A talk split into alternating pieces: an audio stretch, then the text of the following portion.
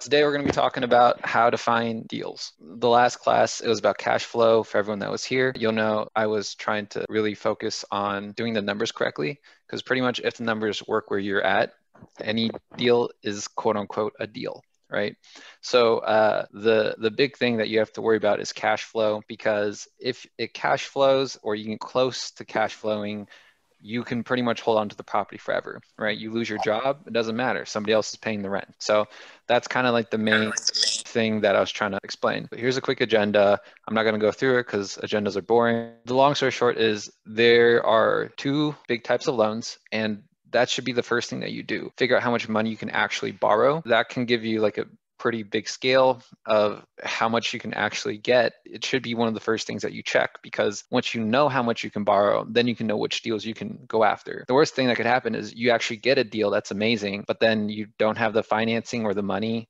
to pay for it, you'd end up just letting it go, which ends up being pretty disappointing. I'm going to briefly go over the types of loans. Pretty much there's like conventional loans, which is your generic 25% down or whatever. And then there's FHA loans, which are for loans that you live inside of and you can get like three and a half percent down payment and purchase the home. So you can put very little money down for it. The downside is you have an extra PMI, which is a principal mortgage insurance. That eats into your cash flow. That limits your ability to actually hold on to the properties at some point. Of the FHA loans, though, there are a couple of types. There's 203K, fixer uppers, uh, energy efficient. Essentially, you could pretty much get an FHA for almost any type of building or projects you want to go for. The 203K are the complete rehabs, right? You want to gut out and make a place real nice and then refinance all your cash out afterwards that's perfect, right? You can find a huge discount on something that's very broken down. And once you repair it, you get an ARV of, I don't know, 95%. ARV stands for uh, after repair value. And then you, if you refinance out, you can pull out all the initial capital you put in a lot more easily. On top of that, the third type is hard money. Y'all won't really care about hard money yet. Hard money is pretty important if you're a flipper, though. Hard money is real nice because they can get to you fast and you use it to mostly buy properties that are broken down. This is where the biggest discounts usually come from. Property, you don't need that much of a fix and flip. Usually you go conventional, FHA. Uh, those are way better in terms of loan terms. Hard money, like, uh, can go like double. So it's like 6% if you're a professional flipper. But for most people, it's going to be around like 8 to 10% for hard money loans. So that is kind of the main idea behind the different types of loans. You'll probably be looking at something that's FHA or conventional if you already have your own home, right? And you're buying your first investment. To figure out how much you can actually borrow, they're gonna check a couple of things. These are the big ones. Credit score, minimum 500, because that's what you need in FHA. It's like 600 if you're trying to get an investment loan. Anything beyond 740 is a waste because all the rates are pretty much the same once you get past 740. So once you hit 740, you should be trying to extend more lines of credit, getting more credit cards, uh, and ones that you make sure you're paying off. uh, you should be getting the credit card specifically for those bonuses, and you don't have to pay a fee every single year. Like those are the ideal types. I have like five of those, and because I have five of those, my credit history looks way better because I have all these lines of credit, right? Then you're going to care about your debt to income ratio. Debt to income is exactly what it sounds like. They usually want you to have twice as much income as as much you're borrowing. So 0.45 I think was what I saw for the FHA. So if I make $100, I can only borrow enough that I need to pay off $50 every single month. College students, usually you need income from the last two years, so W-2, but if you're a college student, you can use an offer letter if you're starting within the three months. Uh, Kara, are you in the group? Yeah, I found that out recently. yeah, so Kara got pre-approved. She got her loan, and she's like, "I'm, I got my offer letter." Unfortunately, I, I didn't know this either, but there's like a three-month limit that within you start that you can actually count it towards how much you're making. However, are you still buying in Oklahoma? Because like I personally think it's still a good if you can find something within that price range because like you're going to leave the city right? So if you buy within three months that's like harder i guess. Yeah i don't know what i'm going to do yet. I need to think about it but we'll see we'll see. I thought about waiting and just buying there or i might even buy in texas because that's where i'm going. That's true. Yeah you could always buy in texas.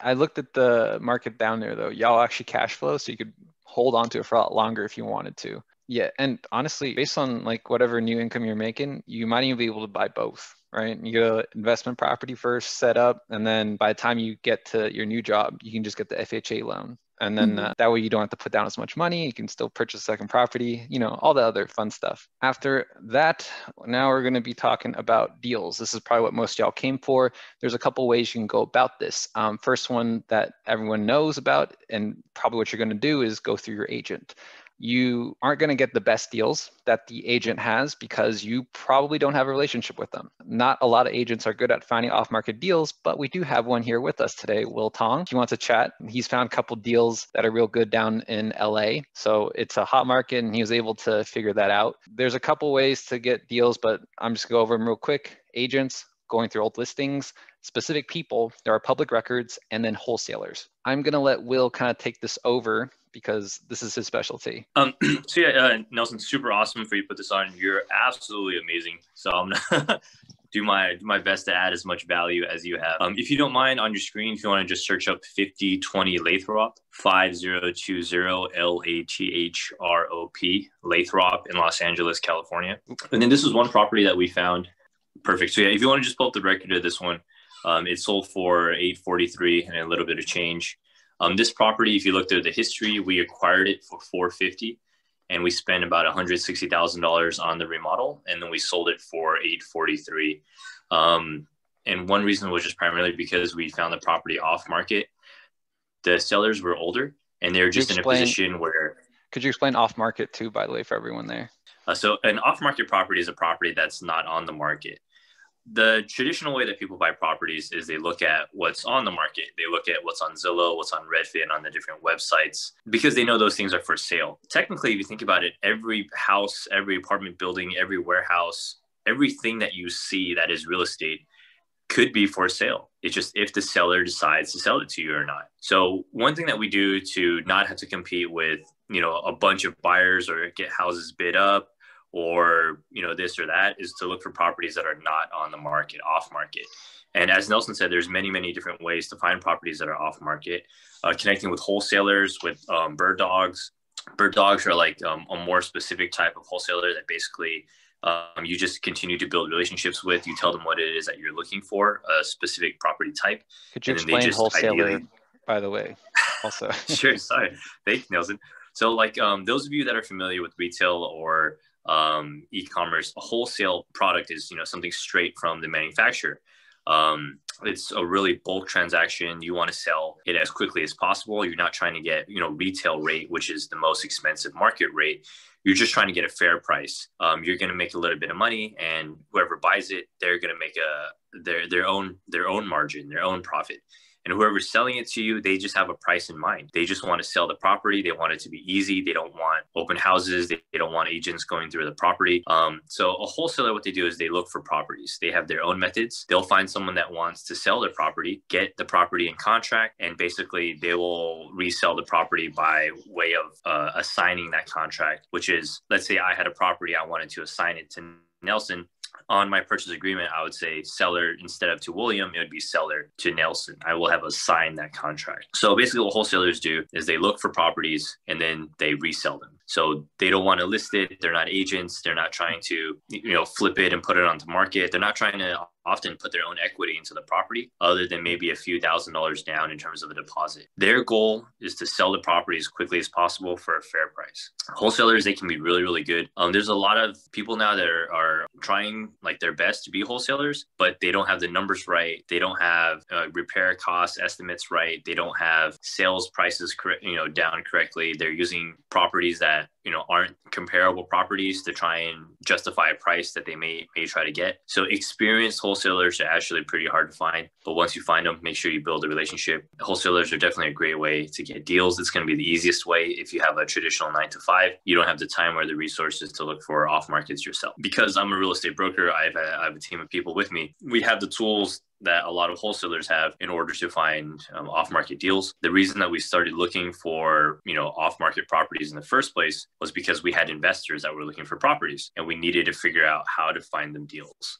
So that's one thing that we did. Um, this specific property was found by way of it's called driving for dollars. Those of you that drive around in your neighborhoods, maybe you will see a house that's really dilapidated. The paint um, sucks, the roof sucks, the grass is overgrown, there's you know trash that's piled up not being taken care of. The mailbox has a ton of mail stuffed in, in it. You'll see people drop off like business cards for lawn care or flyers maybe in the screen door or newspapers. There's going to be signs of neglect signs that a house may be vacant. So just as you're driving around or walking in your neighborhood if you see a house like that you just basically have to figure out who owns it. One one of the easiest ways is just to write a letter write an address to that property hopefully gets forwarded to the owner. If not, you can have maybe a friend or an agent go through the title insurance, uh, a title insurance company. They'll be able to pull title, and ideally, you'll be able to figure out who the owner is. The California public records are, of course, public. So, you, with just some searching on Google, you can actually pull up whoever owns a property, and then you can mail them yourself. So, yeah. actually, let me uh, give a demonstration. Believe it or not, all information is public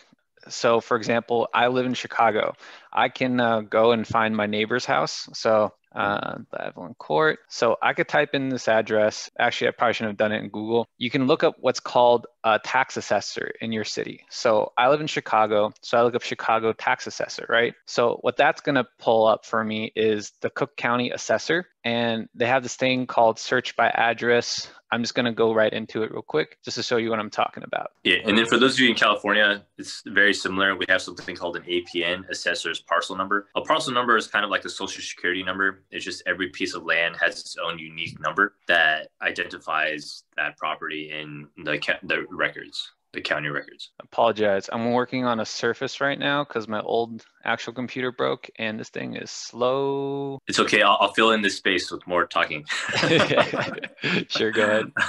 Yeah. Yeah. And then just basically just make friends with agents or with title insurance people and they can generally help you pull information. Um, or, you know, like Nelson just did, you can pull it yourself. So um, I have here my neighbor down the street. Uh, I pulled up his address and I actually have a mailing address. If you see right here, his name is Patrick. I call, you know, Pat and it literally has his information, mailing address. Sometimes people who own the home are investors and they don't live there.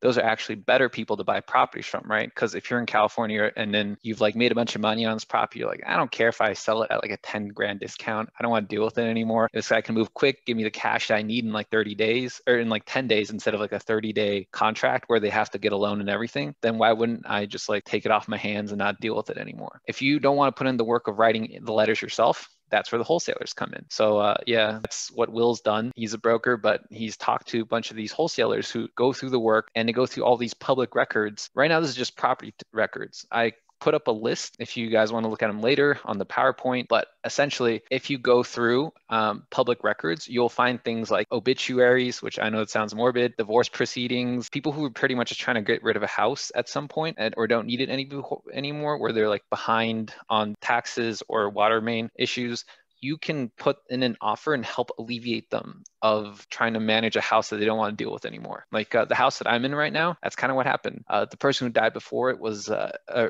who lived in it before me. They they were old and they passed, and then they gave the property to their kids who did not want to deal with tenants at all. So they were willing to put it out at a discount because they just wanted somebody to take it off their hands for them. That's sort of the best way to find your deals. Another way is what most of y'all are probably going to do, which is look through old MLS listings. That's the easiest way where you don't have to actually go out, mail, put in you know the investment to find the properties yourself. But if you go through old listings ones that are expired you can ask your agent for them. They're much more likely to come down if they haven't been able to sell it for a while. For example i bought a house right now in austin that was listed for 300000 i got it 10% off at 270 and that's mostly because they put it on the market for like 90 days with really ugly photos. And they didn't really take good care of the of the, the photos. They just kind of put up iphone pictures and were like yeah this is good enough and I'm kind of excited about it because it's like right across from that new Apple campus. So like that's kind of uh that's kind of spicy for me. Um, wow, nice. yeah, appreciate it. that is kind of like the basis for how you find these deals. You can do the work yourself, which is where you'll get bigger discounts, or you can go through wholesalers and brokers like Will.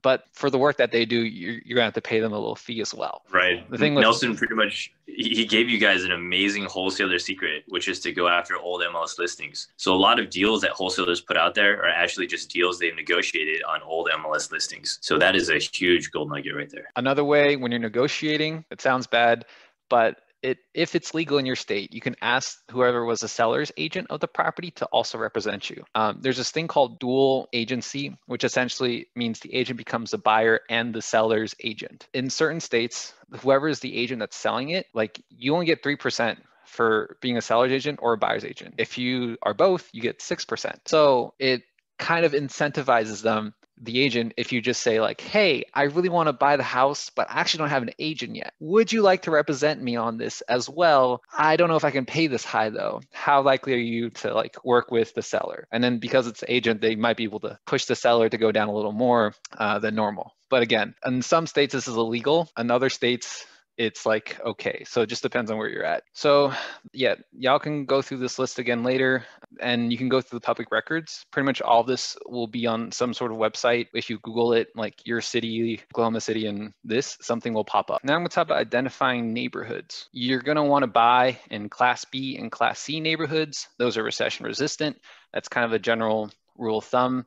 Do you feel safe in that neighborhood? You know, these are questions you should be asking when you're there. You shouldn't buy something if you've never visited or if you don't trust whoever it is that you're buying it from. Agents will tell you anything to sell you the home. It's hard to tell sometimes if somebody's like working with you or they're just trying to like pawn something off. Uh, there's a way to detect though whether or not you're in an A, B, C, or D neighborhood, which is kind of the general lingo within real estate to figure out what class each property is in. Usually, when recession happens, people leave the class A neighborhoods, right? There's like craft coffee, people out with their kids. Like those neighborhoods, people are going to try to save money from in the recession. And we've seen that happen. Most city centers, like the downtown areas, the most expensive neighborhoods, huge vacancies compared to like you come out to the suburbs or, you know, the cheaper neighborhoods where they're bigger and all that. B and C neighborhoods are really the bread and butter for a lot of people because they're pretty reliable. Whenever people leave the Class A neighborhoods, or even as bad as it sounds, when you get foreclosed on, like those people are still going to need somewhere to live. In essence, like Class B, Class C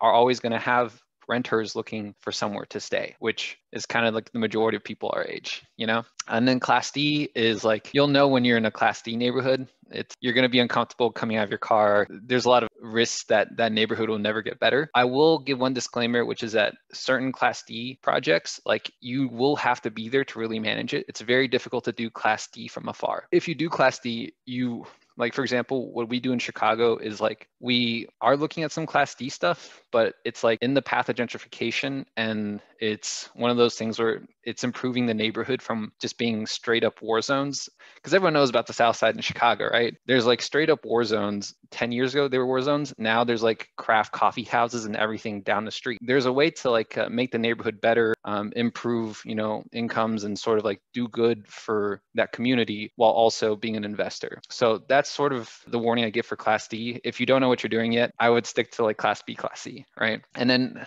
almost you buy class A if you if you really want to do it, but it's going to be an emotional buy. It's going to be where the best na- like school neighborhoods are. It's going to be areas where you're doing it more more because you don't want to lose money, not because you want to make, right? So that's kind of what you're encountering when you buy. But, you know, that's kind of the choice that you have to make finding the right city is also important. Uh, once you know your city, you can like narrow down the neighborhood, but this will depend on what you're looking for. California and New York, everyone knows is already hard to buy in. If you really need more evidence, uh, this is the most evident graph that I can give you. This is called the Case-Shiller Index. Case-Shiller is this 30, 40 year old company uh, that they put out an index every single year uh, or every quarter that tells you what the general home price is going to be. As the index goes up, home prices went up. As the index go down, they go down. If you look here, this is the San Francisco market essentially, I know a lot of you are out there in the Bay. You're going to want to look at this index because you've more or less missed out on the boat for appreciation, which means if you don't even cash flow, you're kind of buying for no particular reason. If you look at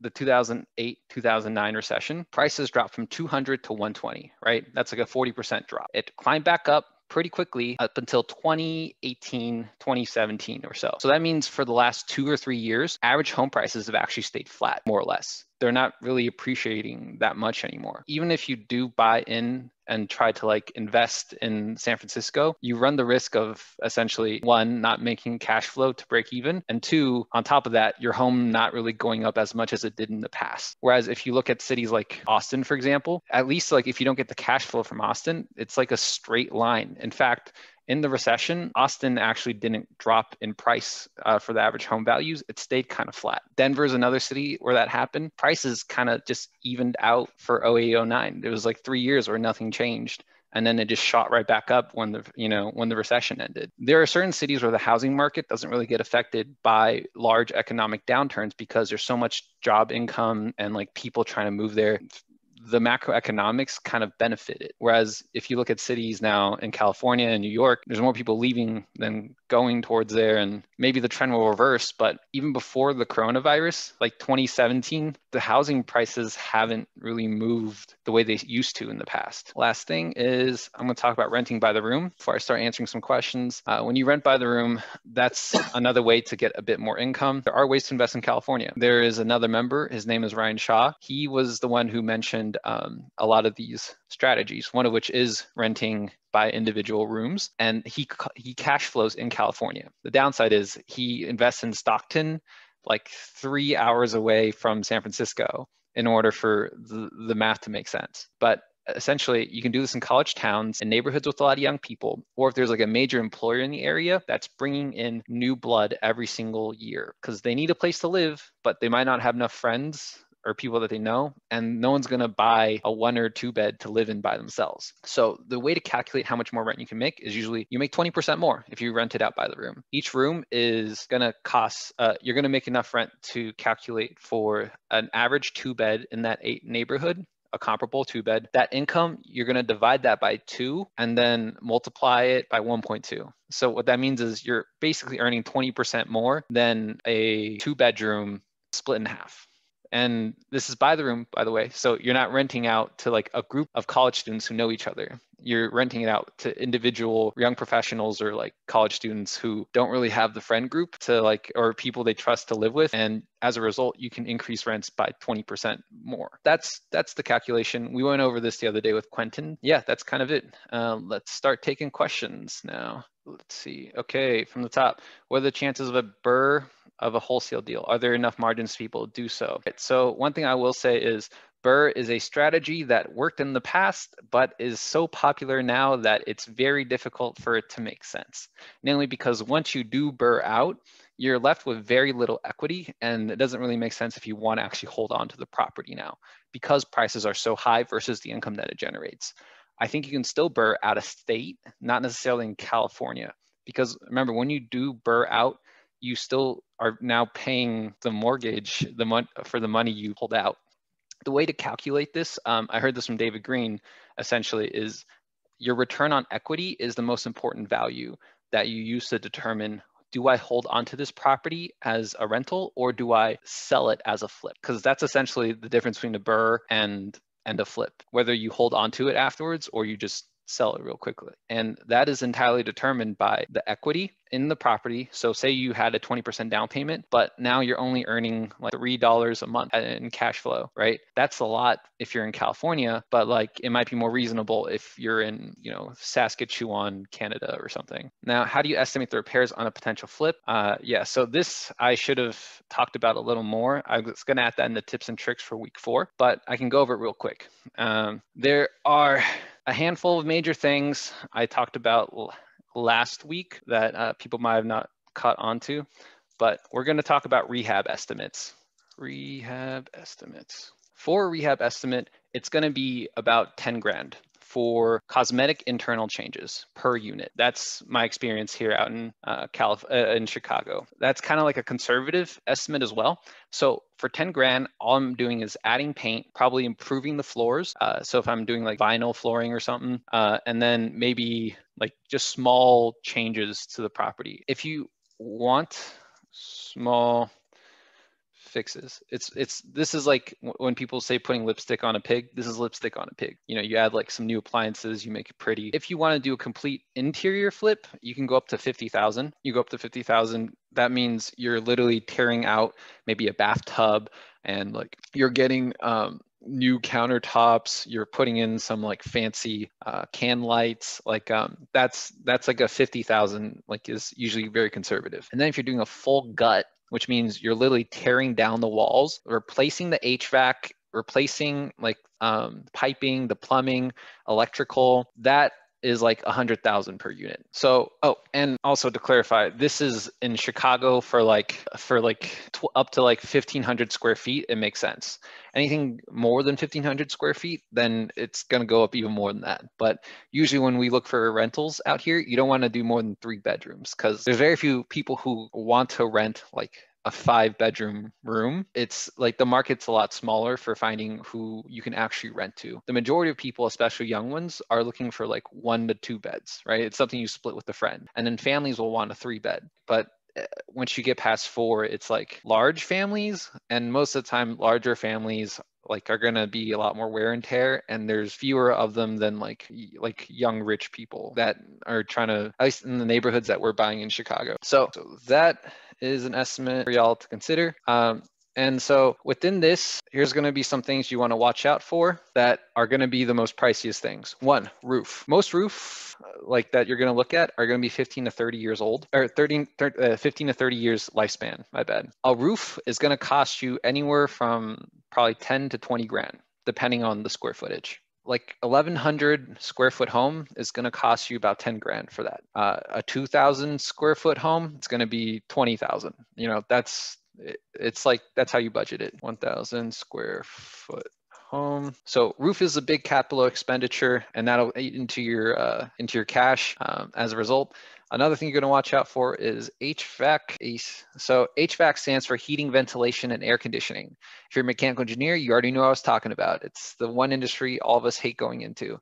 Um, but HVAC will usually last you like around a decade to like 15 years, depending on like what you buy. 15 years is usually on the higher end, but this is any furnaces, this is any radiators, your air conditioning units, like these things uh, are going to be pretty pricey. Like uh, this will run you anywhere between 7,000 to 10,000 in the average market. By the way, again, this is the Midwest. If you go in California, you're going to have to increase it because of uh, labor costs. Um, you might even, it might even be like, I don't know, I don't know if it's double. Uh, can anyone in California or New York confirm the costs of that? Which one again?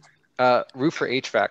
Uh, what do you guys usually estimate for like a 1,200 square foot house? Maybe seven, eight grand for the roof, and then the HVAC probably three to four. Three to four, yeah.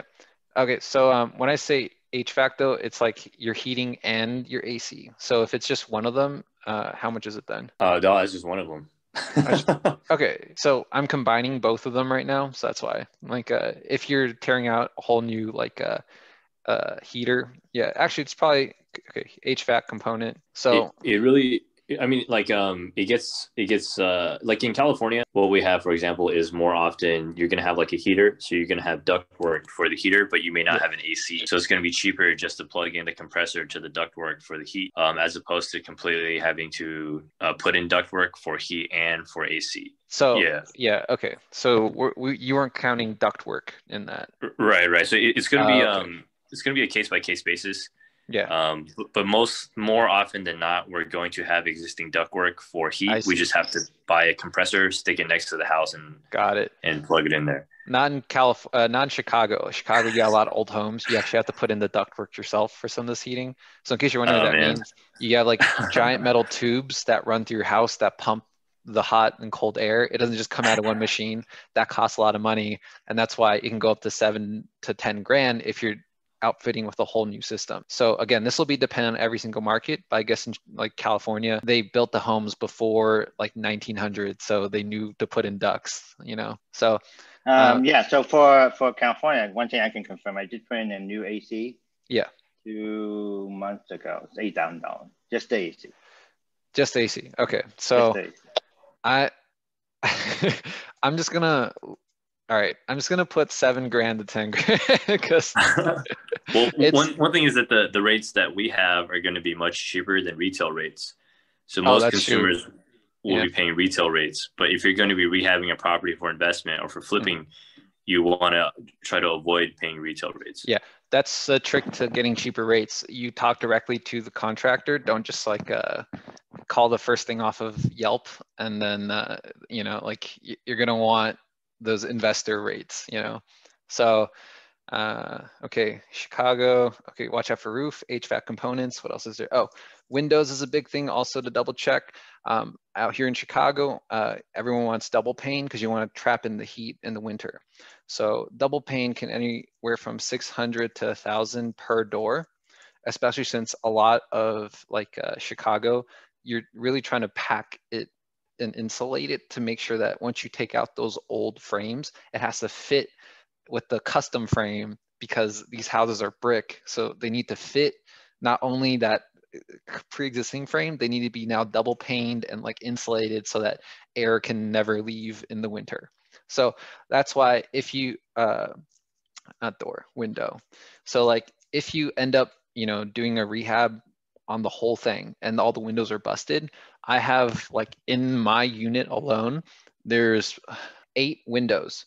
Eight windows is like, you know, if I, on the cheap side, it's five grand and that's for one unit. My, like the home I'm in is four units. So like you can see how like those are surprises that you really want to watch out for. Everything else is small fixes. Paints, if it's ugly, if it smells bad, even like a wall, like like the walls like uh, has a bunch of holes in it, that's actually pretty cheap to fix. So like 10 grand will cover the majority of things that the average person would look at and be like, "Oh, it smells like dog." No. Like that those aren't really big issues that you'd have to worry about. It's the the ones hmm. that are going to really break your bank are roof, HVAC, windows, and then foundation. So foundation is probably the most expensive, but usually the nice thing about foundation is that if you're going through an agent, they have to disclose that there's an issue with the foundation. So foundation can run you like pff, minimum 10 grand. This stuff can go eh, like because you're literally, you know, packing it into the bottom just to like uh just to like make sure your house doesn't fall apart. I know some people who spent like 50 grand just to make sure because they bought a home that was right on the edge of some water so like as a result, they're like, oh, we have a great lake property, but like the, the ground started eroding. So now they have to like put in a bunch of levees and also raise the home so it doesn't just, you know, go away with the next flood. Foundation is a thing to watch out for. for. For anyone that's like a newer investor, I would generally recommend trying to have your own agent instead of going dual agency because the buyer's agent, if they're good, they should protect you throughout. So we actually had a case where we were trying to help a buyer buy a property and then in researching the foundation, as as Nelson brings up, it turns out that it was something called a river rock foundation. Which, when we first learned about it, we didn't think there was an issue. The listing agent said, "Oh, you know, there's no problem. Um, you know, it's it's a typical foundation. Don't even worry about it." And after bringing a foundation specialist, we found out that river rock foundations are actually the most unstable type of foundation, and there was already going to be about thirteen thousand dollars worth of work that needed to be done because of cracks that were already starting to form. So if the buyer had bought directly with the listing agent, they may have wound up with a $13,000 headache as opposed to us finding it out and then the buyer not even buying the property. So that is one thing to keep in mind is that the listing agent signs a contract with the seller to represent the seller and sell the property. Yeah. Whereas if you're newer, you may want someone totally on your side.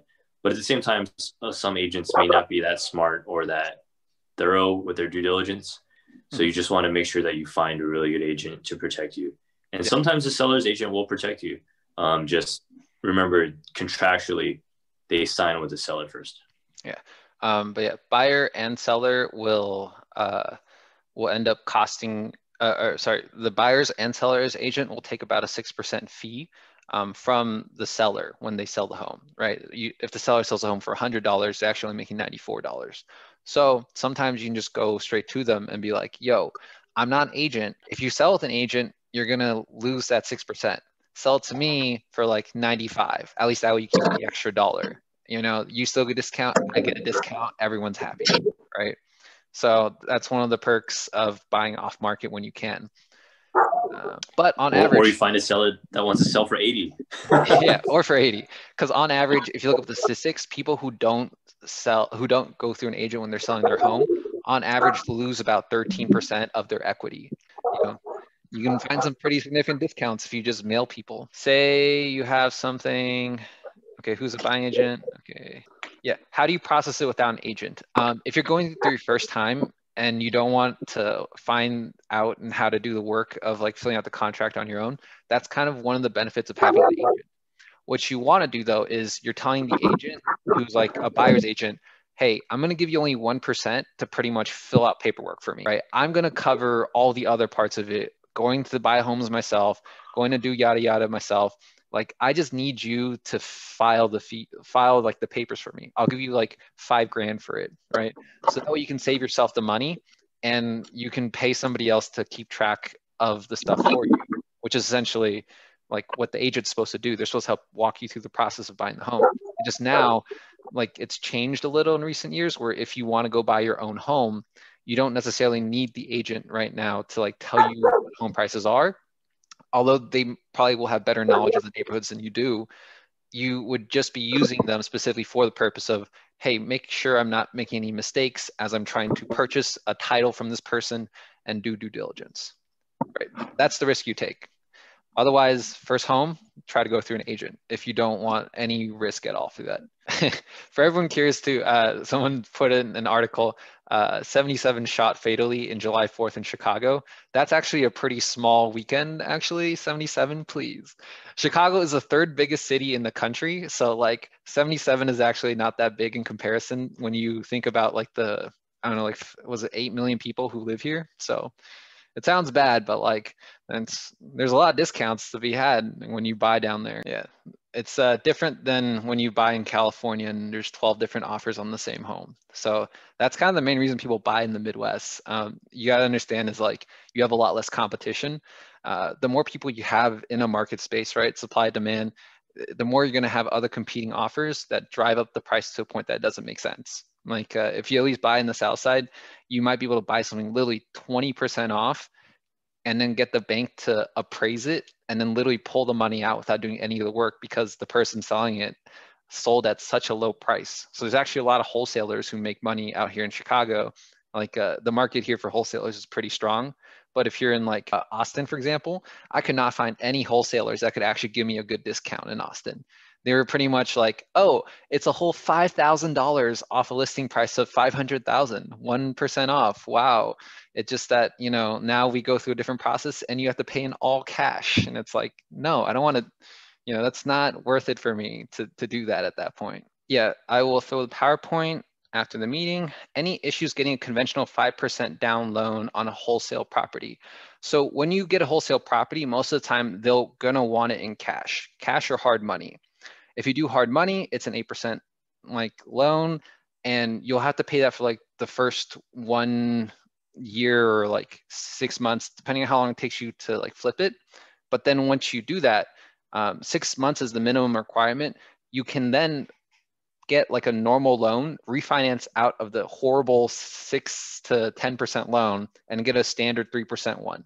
That's what most people do when they're BRRRRing actually they might not have the capital to buy the thing in cash. So they get a hard money loan and then they refinance out the hard money loan once they are finished like um, stabilizing it. Um, I think you should find a buyer's agent. yeah, 3% down payment is not just for the first home, it's for a primary home of any sort. So you can keep doing FHA after you're done uh, on other properties as well.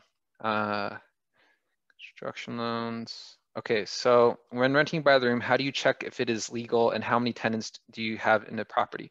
So you should check just your local ordinance laws. For example, I was looking up in Austin. Austin legally um, limits you to six people within within one home that are not related to each other. So that means if I want to rent out by the room, anything beyond six rooms like is kind of useless to me because you're legally not allowed to do that. That's something you just have to Google. Just type in your city and then local like ordinance on like a co-living. That's the terminology for renting by the room, by the way, co-living. Um, for rents, you can definitely get a loan for uh, the construction as well. Um, that's the FHA 203K loans. Uh, it includes the price of the property that you're buying and all the rehab costs. It's actually one of the best ways to get started if you're trying to be like a flipper or BRRRR, because um, you when you get the 203k loan, you actually need uh, somebody who's like a consultant. Like the the loan company and like the the FHA requirements is that you have somebody who's like a federally mandated overseer that literally watches you do the project and like tells you like you can do this, you can do that, and like every step of the way in order to get approved, you know, like all the loan out. If you want to do flips, like uh, that's one of the safest ways house hacking, you get all these tax benefits, you get all these like you get like a break into landlording and it's very difficult to like lose money if you think about it because you get lower interest rates and it's there's a lot of perks to house hacking so i'm trying to say. Huge down payment you can get a second loan instead of the huge down payments um, yeah that's definitely true. The other way to do it is uh, by getting more money through wholesaling. So uh, sometimes wholesalers are people who just are so good at finding deals but they run out of money to purchase the deals that they just start selling them off to other people who want to buy them right now the hardest part is actually finding deals in this market. Every every transaction every deal it's commonly said is that you either bring um, the deal, you either bring the capital, or you bring the experience. Um, I'm assuming a lot of people don't have capital or experience in here. So if you want to, you can actually become the person who starts like calling, listing, and like finding the deals. And then people will like flock to you if you're like, hey, I found a good deal, but I don't have enough money for it. That's a way to make money and build equity pretty quickly because again, you're not actually buying these homes you're buying the contract, you're, you're putting it under contract and then you sell the contract. So you, you, at any point, you actually don't have to put that much money down to like own the home. Oh, I was just gonna say this one, uh, this one couple, um, they do wholesaling a lot. They actually um, resold a contract for two hundred and one thousand dollars on top. Their wholesale fee was two hundred and one thousand dollars. Mm, damn, that's pretty good. that's uh, pretty impressive. Okay, yeah. So Hung, if the BRRRR isn't a good strategy, um, how do you go growing a portfolio if you're starting at zero? House hack. That's usually the first way. You only need three and a half percent down, and it's a good way to like pretty much stop paying rent to somebody else and pay rent to yourself, right? That's what a mortgage is like uh, it, it's like paying rent to yourself and then having maybe three or four other people with you pay that mortgage for you. So that's kind of like the the big thing you want to care about. Um, if BRRRR isn't a good strategy you can still do flips. Um, you can still go like uh, you can still try to make the money. It's just not as great as it used to be to the point where you might as well just flip instead of hold because rent versus income that you generate is very difficult in a lot of markets right now. Again, this is different if you're in like the Midwest or places where you can actually still cash flow very easily. And then another way to like, if you're in California, to like super house hack is basically if you take a garage that's detached and then you convert it into a guest house, like an ADU, yeah. then you yeah. get income that way. And then California also allows you to build a 500 square foot junior ADU. So you could actually take a single family house and then basically make it a triplex. Yeah, that's very possible. Uh, unfortunately, the capital expenditure for that is also very high. So that's that's the risk that you end up taking. Oh yeah, somebody asked if you can use FHA loan for out of state. No, you have to live in the home, but you can live in one and then rent out the other units. That's what some people do. You need to live in it for a minimum of one year to have it be a primary. Okay, if you don't have a primary resident purchase yet, is it possible to buy a home out of state as a non-primary home?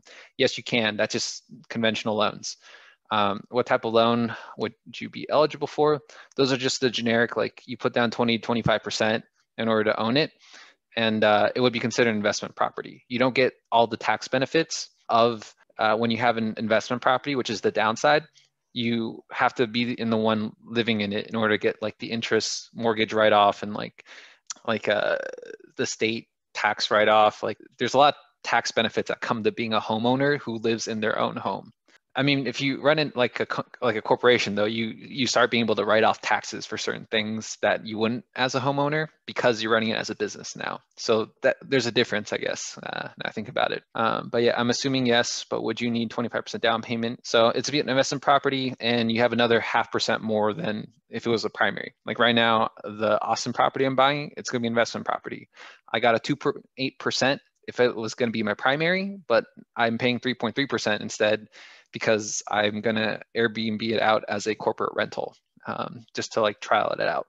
And since it's like right across from the Apple campus, like in a year when it opens, it's gonna be, you know, yeah. For everyone who didn't know, I actually used to work at Apple for a little while, and I saw the rent prices in Cupertino, and that stuff is, if it gets anywhere close to Cupertino prices, I'm just money, you know. Okay. The loan will also look at the leases and tenants already on there. Yeah. So um, if Kara, uh, if you hear me still, she's looking for a home in Oklahoma, but she's moving to Dallas. So technically, if she bought the investment property today, in two years, that income will count towards owning the home, uh, count towards her income. So essentially, she starts back at like zero debt according to the DTI ratio. If I, I think that's how that works, right? Because like uh, y- your income totally covers the debt now for that new property, uh, for for that current property that you bought in Oklahoma.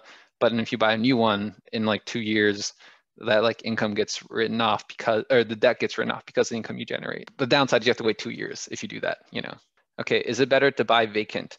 Maybe it depends on where you're going. Um, buying vacant right now is better if because you're more likely to be able to select your own tenants. Right now, if you buy a home that already has tenants that might not be paying rent, you can't evict them and it's going to be harder to work with them, especially if you're the new landlord that comes in. You're going to end up dealing with people who might not understand your situation that you have a mortgage you have to pay and as a result right now vacant homes are nicer because you get to select which tenants come in that are probably vetted better than the last guy who owned the home you know probably vetted them so the loans look at the leases okay okay what are loan options are available if you want to retire and not bring my salary income to my underwriting would cash flows from property work? What types of loans and lenders do this? Okay, yeah, so I talked about this earlier, but there's also specific loans that are like no income check loans. Uh, you just pay a much higher rate for them. Um, uh, if you're not trying to bring your salary or income at all, you should actually go into like commercial real estate. When it comes to commercial real estate, uh, you're gonna need a lot more money for that. But like when it comes to commercial real estate, they actually stop looking at your personal uh, income as much. They actually don't care how much you, you make individually. If you're buying like, you know, a 30 unit apartment complex like we're trying to do, the only thing they care about is your track record and if the property itself can make money. Because most of these loans, they're non-recourse, so they don't make you even write a personal guarantee for the loan. Like the 36 unit that we're trying to buy right now, it is literally like, hey, does this property make money on its own so that if you fail the bank will just take the property back and it's like they didn't really lose that much money on their own right so that's a way to get around it if you want to get a loan that doesn't bring your salary slash income into um, into buying a property so the other option is you know no income uh, check loans and those are just going to be really pricey for for single family home okay to confirm, did you say you can take a deduction for property tax for house hacking, but not for investment property? Yes, you can take a deduction for property taxes if you are house hacking, but not if you are buying it as an investment property. That is correct. Um, what would you need to incorporate as for tax write-offs? Would a sole uh, LLC work or do you need to form as an S corp?